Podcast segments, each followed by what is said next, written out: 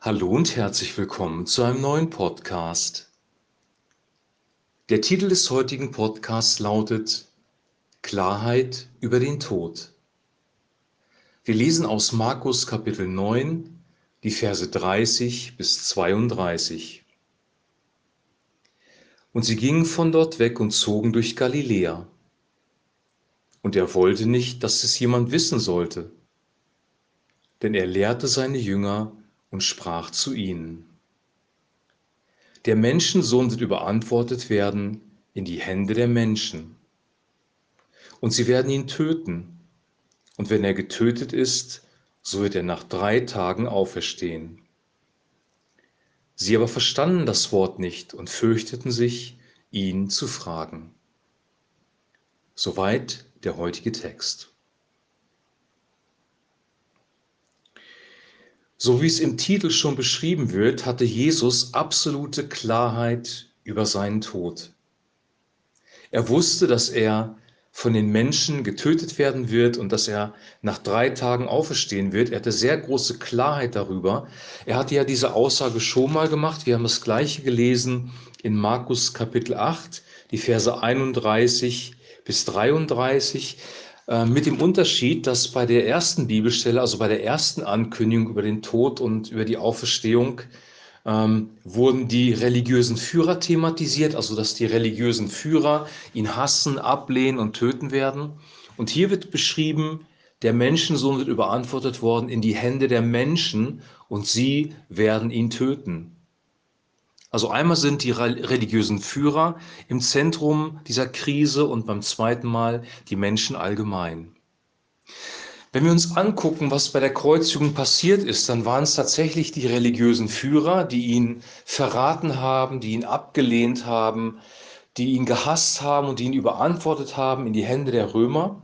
Also die religiösen Führer hatten Teil an seinem Tod, an, seinem, an seiner Kreuzigung. Und auf der anderen Seite war es die römische Besatzungsmacht, die ja nun mit Judentum eigentlich gar nichts zu tun hatte. Es waren die allgemeinen Menschen. Christus ist sowohl durch die religiösen Führer als auch durch normale Menschen getötet worden. Und jetzt kommt noch was hinzu. Er ist auch durch dich und durch mich getötet worden, weil durch unsere Sünde, musste er sterben oder mit unserer Sünde auf seinem Leben musste er sterben. Christus hat dein altes Leben, dein altes Wesen, deinen alten Menschen, wenn du so willst, deine alte Identität, deine Sünde, die du getan hast und die Strafe dafür auf sich genommen und ist dafür gestorben. Die ganze Menschheit ist schuldig geworden vor Gott und diese Schuld, die wir auf uns geladen haben, hat den Tod von Jesus Christus bewirkt. Er ist für uns oder besser gesagt an unserer Stelle gestorben.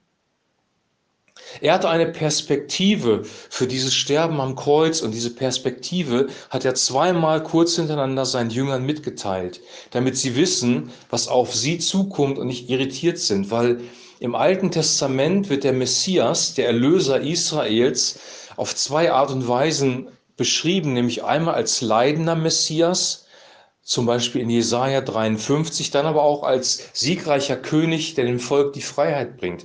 Und die Juden hatten für den ersten Teil, für, den, für das erste Kommen des Messias, wie eine Decke über den Augen. Sie haben das nicht gesehen, sie haben das nicht wahrgenommen. Und auch die Jünger haben ja eigentlich erwartet, dass er das Volk erlöst und dass er sie erlöst von der römischen Besatzungsmacht und das Königreich Israel wiederherstellt. Aber das erste Kommen war das Kommen für unsere Sünde, für unsere Schuld, die eigentliche Erlösung am Kreuz auf Golgatha. Christus hat das gesehen und er hat das zweimal seinen Jüngern vermittelt und sie haben sich hinterher daran erinnert, dass er das vorher schon gewusst und gesagt hat.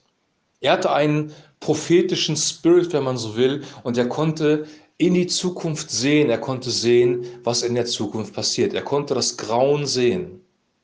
In der Offenbarung bekommen wir einen Einblick über das Grauen, was über diese Welt kommen wird. Also auch wir haben einen prophetischen Einblick. Aber wie sieht es mit unserem Tod, mit unserem Sterben aus? Haben wir das realistisch mit auf dem Schirm, dass jeder von uns in die Ewigkeit gehen wird, entweder bei der Entrückung, wenn wir zu Christus in die Wolken gezogen werden, oder bei unserem physischen Abscheiden aus dieser Welt? Haben wir es auf dem Schirm, dass wir sterben müssen?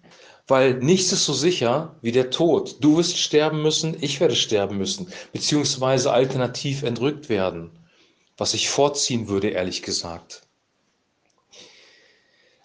Aber die, die, die, äh, die Kreuzigung, der Tod war nicht das Einzige, was er ihnen mitgeteilt hat.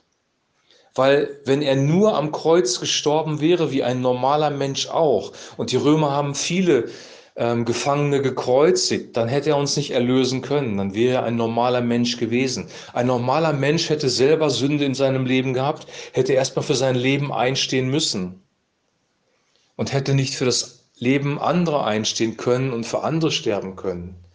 Ein normaler Mensch hätte uns nicht erlösen können. Und das ist der Unterschied. Jesus Christus war und ist kein normaler Mensch. Er ist Gottes Sohn und er ist das vollkommene, reine Opferlamm. Das heißt, er selber hat keine Sünde in seinem Leben getan, nicht eine. Er hat nicht einen Fehler gemacht. Er hat das mosaische Gesetz zu 100 Prozent erfüllt. Er war wirklich 100% heilig. Er hat sich unterschieden von allen anderen Menschen, die jemals im Universum gelebt haben. Ein riesengroßer Unterschied. Und aus diesem Grund konnte er als das reine Opferlamm, das einzig würdig ist, und wir lesen es in der Offenbarung, es gibt nur eine Person im Universum, die wirklich würdig ist, aus diesem Grund konnte er unsere Sünden sühnen. Christus war besonders. Er wusste über seinen Tod und er hat seinen Jüngern mitgeteilt, was er prophetisch gesehen hat. Aber es war nicht nur der Tod, es war auch die Auferstehung. Er konnte das Leid ertragen, weil er die Perspektive dahinter gesehen hat. Er hat das Licht am Ende des Tunnels gesehen. Er hat hinter den Horizont blicken können seines eigenen Lebens. Er hat seine Auferstehung wahrgenommen. Er wusste, dass er nicht nur getötet wird von den Menschen, sondern dass er aufersteht von den Toten nach drei Tagen. Exakt vorhergesagt, wie es dann auch passiert ist. Wenn wir die Furcht vor dem Tod verlieren wollen, brauchen wir eine Perspektive für das ewige Leben. Einmal, dass wenn wir unseren Körper verlassen, wir mit ihm im Paradies sind, in diesem Paradiesgarten, wie Jesus es dem Schächer versprochen hat. Wahrlich, ich sage dir heute oder wahrlich, ich sage dir, heute wirst du mit mir im Paradies sein. Unser innerer Mensch geht in die Ewigkeit zu Christus. Und unser körperlicher Mensch, der beerdigt worden ist, der in die Erde gelegt worden ist, er wird zu einem festgesetzten Zeitpunkt auferstehen von den Toten. Das bekennen wir im Glaubensbekenntnis. Das Glaubensbekenntnis ist unsere prophetische Sicht für unser persönliches Leben. Du wirst auferstehen von den Toten. Ich werde auferstehen von den Toten, weil Gott das gesagt hat. Jesus konnte sagen, dass er überliefert wird und nach drei, sterben wird und nach drei Tagen auferstehen wird, weil Gott das gesagt hat. Und Gott hat es auch zu uns gesagt, dass wir auferstehen werden.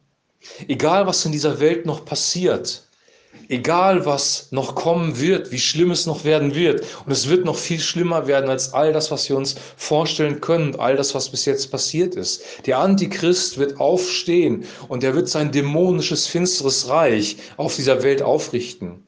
Die Welt wird in Finsternis versinken. Und wir sind vielleicht am Anfang dieser Entwicklung, vielleicht schon fortgeschritten, wo wir genau stehen, ist schwer zu beurteilen, aber auf jeden Fall gibt es eine düstere Zukunft. Auch diese Welt wird sterben. Das System dieser Welt wird sterben. Alles, was nicht Bestand hat vor Gott, wird sterben. Der Tod gehört zum Leben dazu. Und wir brauchen Klarheit über den Tod. Das habe ich hier in diesem Podcast auch mit dem Titel versucht klarzumachen. Hast du Klarheit über den Tod? Weil wenn du keine Klarheit über den Tod hast, hast du Angst vor dem Tod. Es gibt zwei Möglichkeiten. Entweder wir haben Angst vor dem Tod, sie, sie sind von Todesangst gequält ihr Leben lang, sagt die Bibel.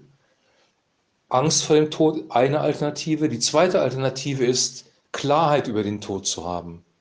Hast du Klarheit über deinen Tod? Habe ich Klarheit über meinen Tod? Das ist eine wichtige Frage. Haben wir eine Perspektive darüber hinaus? Gibt es eine Hoffnung für unser Leben? Oder ist das Leben hoffnungslos, weil wir Ja, weil wir glauben, dass alles nur durch Evolution entstanden ist und wir das Spirituelle gar nicht wahrnehmen und denken, es ist alles aus nach dem Tod.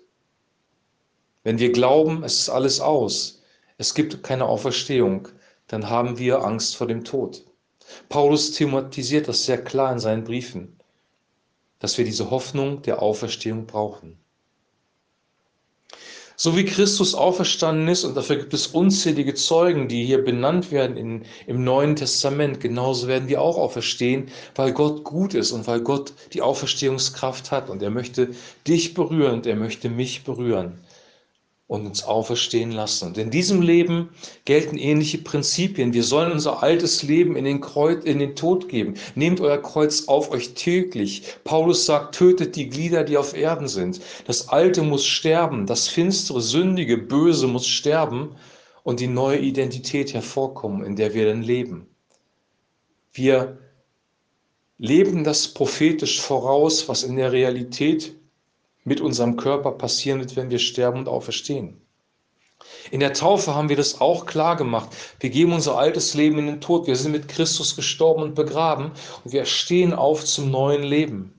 Tod und Auferstehung durchzieht das ganze Leben, weil die Schöpfung gefallen ist und weil die Schöpfung dem Untergang geweiht ist. Und dein persönliches Leben ist auch geprägt von Tod und Auferstehung. Dinge sterben in deinem Leben und Dinge kommen neu zum Leben. Es gibt einen Herbst, es gibt einen Winter in deinem Leben, es gibt aber auch einen Frühling und einen Sommer in deinem Leben, um diese Metapher zu bemühen. Ich wünsche dir, dass du diese Wahrheit über den Tod, diese Klarheit über den Tod eigentlich für dich ergreifst, dass du realisierst, ja, das ist eine reale Möglichkeit. Christus hat nicht die Realität verleugnet, er hat sie nicht weggedrängt, er hat die Realität gesehen, er hat die Realität ergriffen, aber er hat auch hinter den Horizont blicken dürfen. Er hat eine Perspektive gehabt, er hat eine Hoffnung gehabt. Am Ende bleiben Glaube, Hoffnung und Liebe diese drei. Die größte von ihnen ist die Liebe. Wir brauchen die Liebe von Gott, die Agape-Liebe, um Menschen lieben zu können, um Gott lieben zu können, um uns selber lieben zu können. Wir brauchen den Glauben, um durch dieses Leben zu gehen, das Vertrauen in Gott, dass er wirklich zuverlässig ist und dass am Ende alles gut wird, dass unser Leben ein Happy End hat. Und wir brauchen eine Hoffnung auf die Auferstehung, auf das neue Leben. Und das wünsche ich dir von ganzem Herzen und das wünsche ich auch mir. Ich wünsche dir Klarheit über den Tod und auch mir Klarheit über den Tod. Ich wünsche dir jetzt einen super gesegneten Tag. Genieß den Tag heute. Wir hören uns morgen wieder mit einem neuen Podcast. Und bis dahin wünsche ich dir ein herzliches Shalom.